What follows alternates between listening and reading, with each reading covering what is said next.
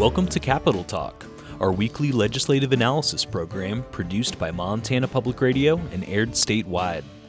Capitol Talk is hosted by Sally Mauk and features Lee Newspaper's State Bureau Chief Holly Michels and Rob Saldin of the University of Montana's Mansfield Center and Political Science Department.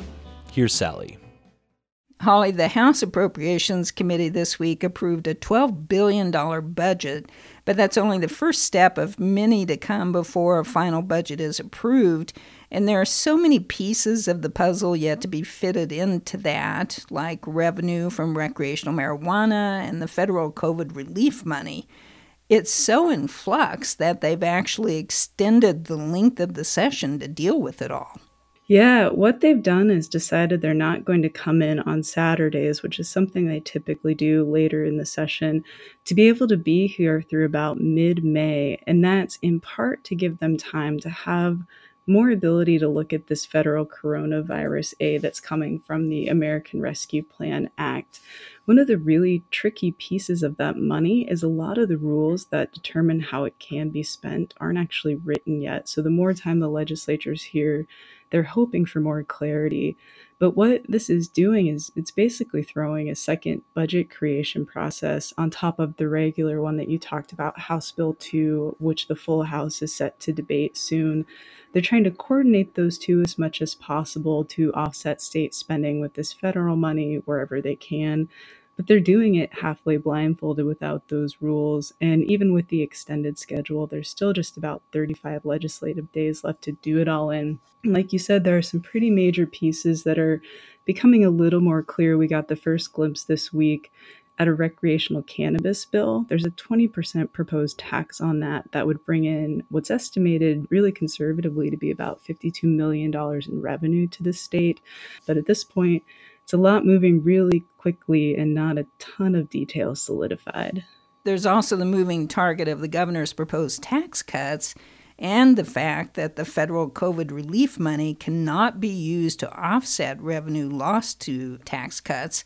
And the governor says he's not sure what that may mean. We're still trying to get clarity on this. This is one of the problems that things are moving quickly in Washington and here in the state. And one hopes, Holly, they get clarity soon. Yeah, the question did come up in a hearing at the start of this week, and a legislative fiscal staffer actually said that they wanted an attorney to weigh in to get some clarity because it is such a confusing but pretty important issue. We talked about this before. Gianforte has a pretty big tax reduction plan. It includes a cut in the top income tax rate, cutting the number of businesses that pay the business equipment tax. There's also trigger bill that could further cut taxes if a series of fiscal performance measures are met. Some budget watchers say that the provision with this federal COVID aid, it just has to balance out with new revenue, so we're net positive. And they're pointing to revenue creators this session, notably recreational marijuana, to say that when you combine it all, we will come out ahead but there still isn't a lot of clarity. And one of Gianforte's bills, the income tax cut, actually was amended this week so that the tax cut's a little greater, and it would be, I think, in the 2023 fiscal year, about an $84 million hit to the general fund. So a lot of lack of clarity as this is moving through, and hopefully some of these pieces will get more information on soon. Rob, Attorney General Austin Knudsen is in the news again because of another lawsuit he's filed against the Biden administration, and this time over President Biden's order to revoke the Keystone Pipeline construction permit. And this follows a previous lawsuit that we've talked about before that Knudsen joined over the new administration's immigration policy. That's a lot of litigation for your first three months in office. Yeah, yeah, it is, Sally. The gist of the lawsuit is that President Biden's move to kill the pipeline is unconstitutional because the president doesn't have the authority to regulate foreign and interstate commerce, only Congress does. And that's basically the same rationale that was used to push back against President Trump when he greenlighted the project two years ago. So we'll certainly have to keep an eye on this as it moves through the legal system. But as you suggest, Sally, I mean, for Knudsen, this is another high profile legal challenge. He's even getting a little national attention on this one, and that's certainly good for him in the sense that it raises his profile. And once again, unmistakably places him on the correct side of this issue uh, insofar as his base is concerned. Uh, apart from the legal arguments on this, it's probably worth noting that the core objection to the pipeline is that it could cause considerable environmental damage. There are also tribal treaties in play, um, but proponents, in, including, of course, Knudsen, but also Gianforte and the congressional delegation, argue that the pipeline is important to Montana. And indeed, I think it is easy to empathize with the economic challenges that are facing the areas in eastern Montana that we're talking about here. Tax revenue is one part of the anticipated benefit, but it's the jobs created by the pipeline that always get top billing. And it's certainly true that building the pipeline would create a lot of jobs. But the thing that often goes unmentioned is that nearly all of those jobs would be temporary. And so you've got skeptics that are going to note that this is more of a band aid plan because once that pipeline is built, those jobs are finished. And I uh, suppose you could say that, well, temporary employment is better than no employment. But these kinds of one off short term jobs aren't really a path toward the kind of sustainable career opportunities, the kind of economic vitality that can lay a long term foundation for thriving and healthy communities. Speaking of lawsuits, Holly, there are several well known figures suing Governor Gianforte over a bill he signed into law this week, which allows him to appoint judges without going through a judicial nominating commission. And the plaintiffs argue the new law violates the 1972 Constitution. Yeah, this is pretty interesting. In my time, at least up here, this is the fastest I've ever seen a lawsuit filed in response to a bill becoming law. There's less than a 24 hour turnaround here. What this bill does, as you said, it eliminates the Judicial Nominating Commission and gives Gianforte the power to appoint uh, state district court and Supreme Court justices when there's a vacancy.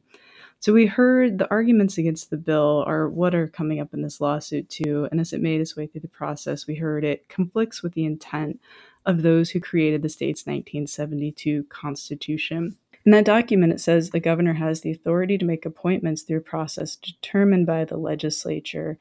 Before that document, the governor did have direct appointment power, but those opposed to the bill and who are bringing this lawsuit say that overhaul nearly 50 years ago was intended to give the governor this power, but out of a pool selected by someone else, not an unlimited number of people.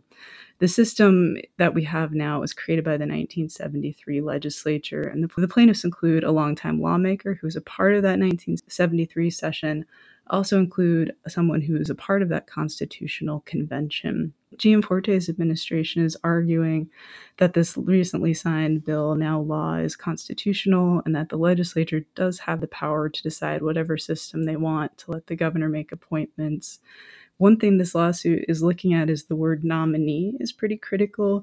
You know, the Constitution says that the governor should pick a replacement from nominees. And so this bill was actually amended to require that people who want to be judges submit letters of recommendation in an attempt to meet that definition of a nominee. Part of the timeline of this lawsuit is that there's actually three judicial appointments for judges who are in place and have been doing their roles for some time now in Lewis and Clark, Cascade, and Gallatin County that were selected by former Democratic Governor Steve Bullock. Those three judges just were scheduled for their first confirmation hearings in Senate committees. That'll be held next week. And if the Senate doesn't confirm those nominations, which they have rejected several from the former governor, then Gianforte would have the power to appoint to those three judicial positions. Rob, some recent actions by some elected officials have me wondering where the line is drawn for professional versus unprofessional behavior. The Daily Montanan reported that at a stop in Butte recently, Congressman Matt Rosendale allegedly got into a shouting match with some union workers protesting his visit. And according to two of the protesters, he also flipped them off, though a spokesman for Rosendale strongly denies that. And then also this week, a Facebook repost by Ronan Republican Representative Joe Read surfaced. And here's what that repost says quote, if you can pretend Bruce Jenner is a woman and Kamala Harris is black and Biden is sane, you can pretend I'm wearing a mask, end quote. You know, elected officials, Rob, represent not just their constituents, but the whole state to the world. I'm not sure this represents Montana very well. Well, no, it, it, it, doesn't, Sally. At the very least, these incidents are aggressive, they're confrontational, they're often mean spirited, and it certainly is unprofessional. Uh, this stuff, of course, isn't isolated to Montana, as anyone who witnessed the last five years could attest, but we do seem to have more than our fair share. I think it's also reasonable to note that this isn't a, a, bipartisan affair. The marked increase that we're seeing in this sort of behavior, it's concentrated in the Republican Party. One striking thing to me about that is it's just so out of step with what used to be at least a pretty prominent pillar of the conservative movement, and that is the kind of disposition that many conservatives and Republicans thought that it was important to uphold. And that disposition was characterized by a kind of dispassionate calmness and uh, even keeled reasonableness. It placed great importance on one's professional comportment, on uh, treating people with respect, uh, civility, being honest, common decency, these kinds of things. And this conservative disposition understood itself, at least, as being very much in contrast with the left's tendency to be uh, overly emotional and strident and angry. Now, of course, there were certainly plenty of Republican leaders who never embraced that understanding of what it was to be a conservative. The point is that it was out there in Republican circles as at least one prominent understanding of how you should conduct yourself. And you could see it here in Montana, you know, a generation ago in figures like Marc Racicot and Bob Brown, and even more recently in someone like uh, Tim Fox. But there was also always a critique of that disposition that was especially prominent on conservative talk radio, among other places. And that critique held that it was that kind of disposition that uh, was the reason why Republicans lost. It was weak. The Democrats and the left play dirty, and we have to do the same. And it's that kind of mentality, I think, that's become just far more prominent among elected Republicans in recent years, and that is very much on full display in these recent incidents. Lastly, Holly, bills we mentioned before that seek to limit LGBT rights drew way more opposing testimony than testimony in favor and drew a large crowd to a pro gay rights rally. Democratic House Minority Leader Kim Abbott told the crowd their efforts make a difference. You guys have shown up week in and week out in hostile committee hearings to tell your stories and the stories of your families and the stories of your communities, and I have to tell you that it makes a difference. It moves people. But I'm not sure, Holly, those bills they oppose are not going to be signed into law. Yeah, it's an interesting dynamic. Opposition to bills doesn't necessarily sway votes by legislators looking at these two bills that the Senate Judiciary Committee heard this week, on House Bill 112, that's the bill that would not let transgender women play on women's sports teams.